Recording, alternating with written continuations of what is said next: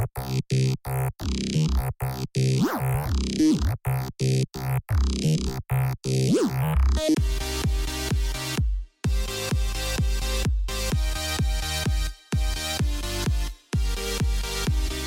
president of Memorial University of Newfoundland's Indigenous claims are questioned.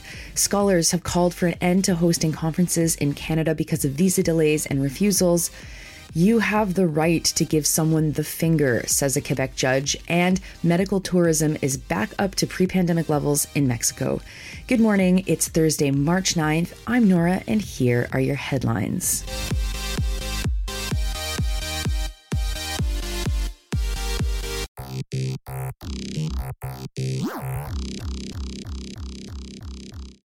This morning, we start with an investigation by Ariana Kelland and Katie Breen for CBC News. It's questioning the identity claims that have been made by Vianne Timmons, president of the Memorial University of Newfoundland. Timmons has walked a line between saying that she has Mi'kmaq heritage, but that she is not Indigenous. However, she's won an award that is only for Indigenous people, and in her CV and biographies, she's aligned herself with the Bras d'Or Mi'kmaq First Nation. They are not a recognized band. Timmons told CBC News last week that, quote, Indigenous identity is challenging, right? It's a very complex process, and I've always been very, very careful about saying that I am of Indigenous heritage and being really, really clear on that. Her claim comes from her father who said that he had hidden his Mi'kmaq identity. She said that the ancestor went back to five generations from her. That ancestor, named Marie Benoit, is not listed in any census document that CBC found as Mi'kmaq. She's listed as French in the 1871 census. Other ancestors who Timmons claims were also indigenous, one seven and one nine generations back, were also not able to be confirmed as Mi'kmaq. Over the years, Timmons has gone back and forth on whether or not she has said that she has this connection with the Mi'kmaq community, which doesn't seem to exist. In 2018, the University of Regina, where she was president, removed the reference in her bio to her membership in the Bras d'Or group. But in December 2019, she mentioned Marie Benoit's Mi'kmaq heritage in relation to her being proud of her heritage. Timmons playing fast and loose with the facts about her identity is related to the fact that she knows that she can get more political capital from being vague and using innuendo than being straight up honest all the time. While it's clear she should just say she's a white woman, she's falling into the same tropes that many other white women have done to claim a small, vague relationship to indigeneity use it in some ways for her benefit and then of course you know be very honest and say well but i'm not actually indigenous. It's just the heritage that i have even though cbc couldn't find a direct linkage to an indigenous person in her background Timmons oversaw a massive tuition fee increase when she was the president of the University of Regina.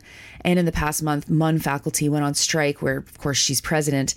They were fighting for improved job security for temporary staff, post retirement benefits, and defining collegial governance in the collective agreement. They had to go on strike for that as Timmons was steering the university's ship. To national news now, though staying within the university world, six dozen scholars have called for an end to international conferences in Canada until the federal government can fix visa issues that regularly stop international academics from coming to Canada for these events. For example, one group, IEEE, had a conference called the International Symposium on High Performance Computer Architecture, and it quote unquote turned out to be an embarrassment, reports Nicholas Keung for the Toronto Star. 20 of the 80 presenters couldn't get a visa. Most couldn't get an answer for their visa problems either. Some were denied because Canada, quote, didn't believe that they would leave Canada afterwards, reminding us that white supremacy and racism is absolutely woven into the core of these programs. The issue also is plaguing the International Studies Association and did plague the World AIDS Conference in Montreal. Keung reports that 2.9 million applications are in the system currently. Processing times for people from the so called global south are the worst. 66 days for Iran, 70 days for India, 130 days for Turkey, 183 days for Pakistan.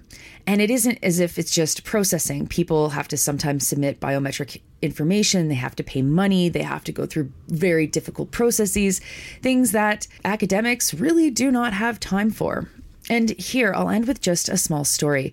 My partner, who's an academic, a professor, he hired two students the same day.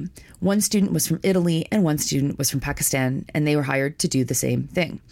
By the time the Italian student, who was already approved and settled in my partner's lab, the student from Pakistan had still not even heard back from Canada about his visa.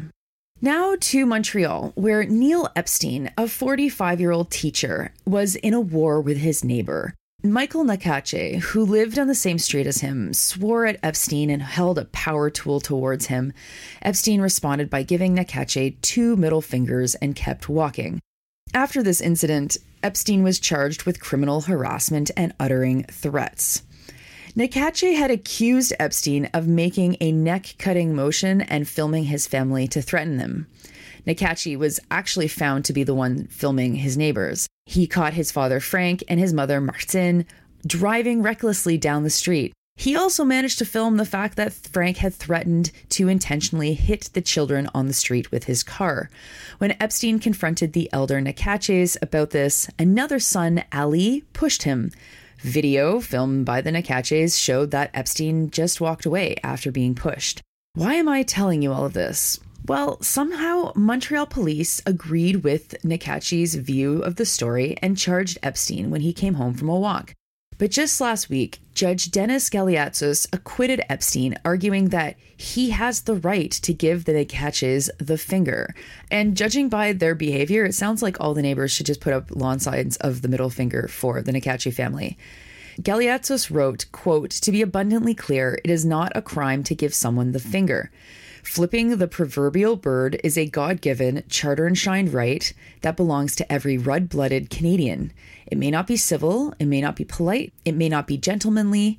Nevertheless, it does not trigger criminal liability. He wrote that Martin and Frank should be lucky that they were never charged with reckless driving, and that Ali and Michael were lucky they haven't been charged with assault or uttering threats. So there you have it. Give someone the finger today in honor of this judge's decision. It is your God given right, after all.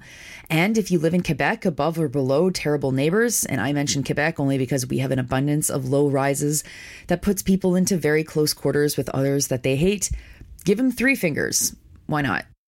And finally, some international news this morning. Four Americans were shot and abducted in Mexico last week. Two of them died.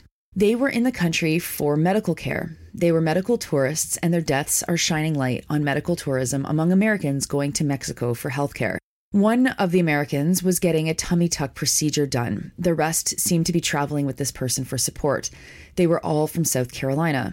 They were in the state of Tamaulipas, a location that the U.S. State Department warns that people should not travel to because of drug cartel violence. Before the pandemic, NPR reports that almost 1.2 American citizens went to Mexico for elective medical treatment in 2019 for dental work, cosmetic treatments, or to get medicines at cheaper prices than in the United States. Orthopedic surgeries like knee and hip surgeries can also be there done for less than half the cost than in the United States. Most of the travel is because procedures are 50 to 70% cheaper. Of course, medical tourism has its dangers, like not being able to see a doctor post op, or the dangers of traveling in a pressurized cabin in a plane right after. While hospital rooms in Mexico conform by and large to the exact same standards of sanitization and safety as American hospitals, there are risks in traveling to another country to get procedures. We don't hear much about medical tourism in Canada, whether Americans are coming here for private health procedures or if Canadians are going somewhere else. Considering the discussion around privatized healthcare, I wonder why that is. Why are we not hearing this? Why are journalists not investigating how prevalent medical tourism is in Canada? Though, as I read this story of Americans going to Mexico, I thought of a story that I read in 2022 of Jasmine Saint Ange. She traveled to Tunisia with the help of a medical tourism company called Medcare Vacances, which is based in Laval, Quebec. At 27, Saint Ange had lost 80 pounds. She wanted to remove excess skin from her abdomen that was a result of her weight loss. She also wanted to get butt injections. She paid $9,000 with the help of a loan that she accepted to pay off over five years. And she chose Tunisia. It's two times cheaper than Quebec. She received a bit of post op care there for a week thanks to a nurse in a hotel room, but then she flew home. On the flight, she said that she thought she was going to die. Something went terribly wrong with the procedure, and she was hospitalized for two weeks when she came back. Saint Ange told the Journal de Montréal that she just wanted to feel beautiful. The travel company said it was the first time ever anything like that had happened. And really, it was the first time I had ever read anything like that happening. So I don't know. I don't know anything about this world. Something for sure that we should keep our eyes on, I think. Those are your stories for Thursday, March 9th. I'm Nora. If you're thinking, hey, Nora sounds a little bit different, that's right. I'm on the road. I hope you have a great Thursday, and I'll talk to you tomorrow.